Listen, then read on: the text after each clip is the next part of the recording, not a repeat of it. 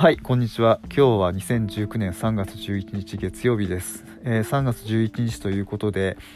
えー県内各地、えー自分は福島県なんですけれども、県内各地、え東北地方各地、各所、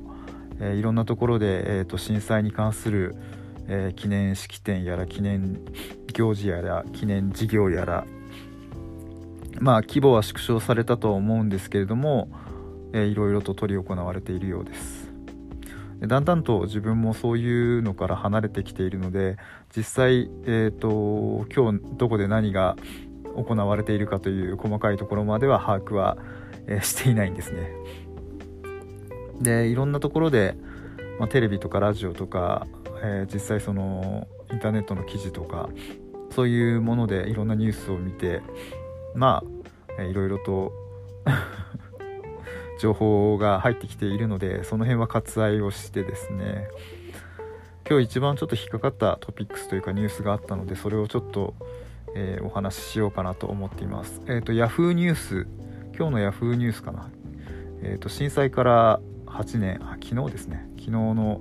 3月10日の午後にえー、とアップされてるニュースなんですけど震災から8年 LINE 以外の連絡先を知っていますが LINE 以外のコミュニケーション手段の確保っていうような内容の記事です。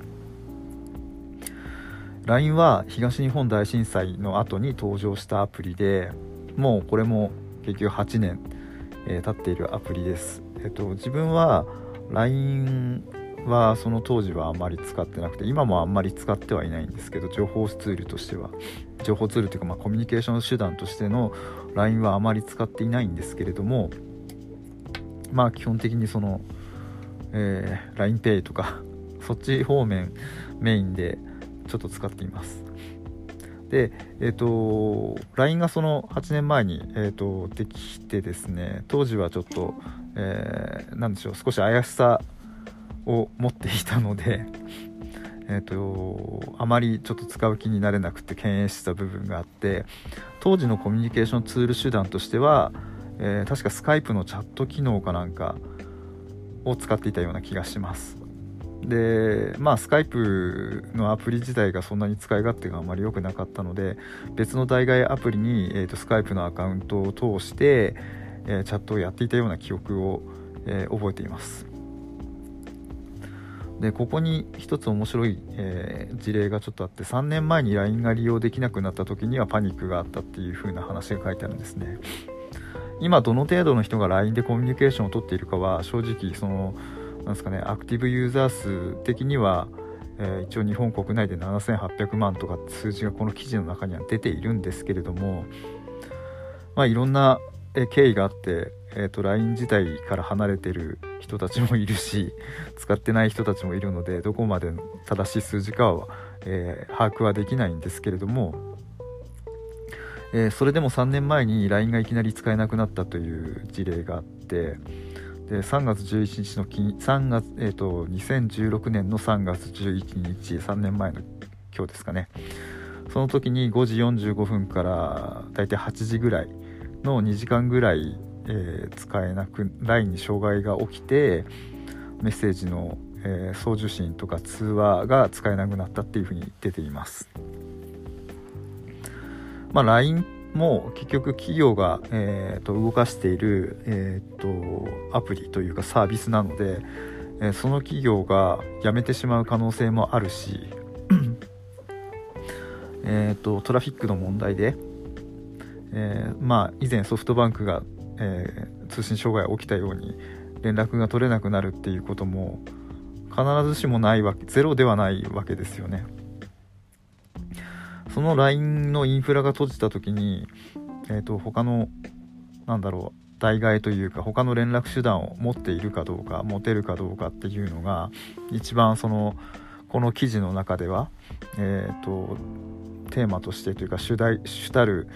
えー内容として語られているようです。まあ Facebook メッセンジャーとか WhatsApp とか、えーあとまあカカオとかいろんな、えー連絡手段もあるしまたあの Twitter なんかでも自分はその震災の時は Twitter をメインで、えー、と情報を得てたりとか、えー知ってる人とはまあ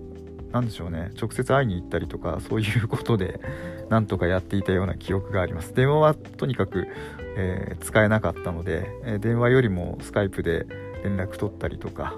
えっ、ー、とツイッターのメンションとか返信機能とか DM とかその辺とかを駆使してですね、え連絡のやり取りをしたりえっ、と当時本当にあのガソリン車の燃料が手に入らな入りづらかったのでガソリンのその販売情報みたいなのがツイッターで回ってくるとそれに乗っかって、えー、とスタンドの前に長蛇の列を作るみたいな ことをやったりしていました。確か当時は 20, 20リッター制限みたいな感じで満タン入れられないみたいな感じでいたんですけど。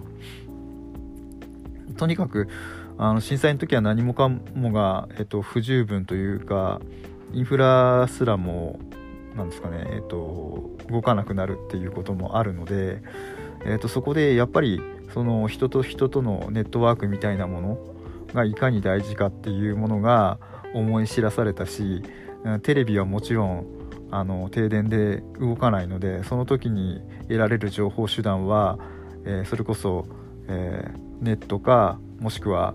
えっと、電波ラジオとかのもうほんとその2択ぐらいの感じで。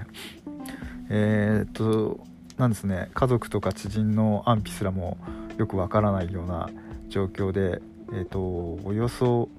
2ヶ月から3ヶ月ぐらい過ごした記憶があります。ちょっと正直もう記憶が薄いので何とも言えないその、えー、と本当かどうかっていうのは微妙なところではあるんですけれども。まあ折に触れてそういう震災の話とかいろいろこう思い出すことはあったんですけどまあさすがに8年も経ってくるとだんだん記憶も薄れてしまっていて、えー、と忘れていいようなことは忘れるし覚えてなきゃいけないことは覚えているしっていうような、えー、そんな感じです。まあえーと、ちょっと話を元に戻すと LINE が本当に例えば、えーと機能しなくなった時に、えーと、どうやってその周りの人とコミュニケーションを取れるかっていう、こと、えー、近しい人とどうやってこう安否の確認を取れるかっていうことが結局その LINE が LINE がないと想定した場合に、え、かなり大事になってくるのでその辺の手段もえっ、ー、となんだろうな準備しておくというか確保しておくのがこれからもしかしたらまた地震が来た時に、え、大事になるんじゃないかななんていうふうにこの3.11の日に、え、このニュースを見ながらちょっと思ったもので、え、少しお話ししてみました。どうでしょう？LINE は、えーと、使われていますでしょうか？はい。ということで、え今日の話はここまでになります、えお聴きいただきましてありがとうございました。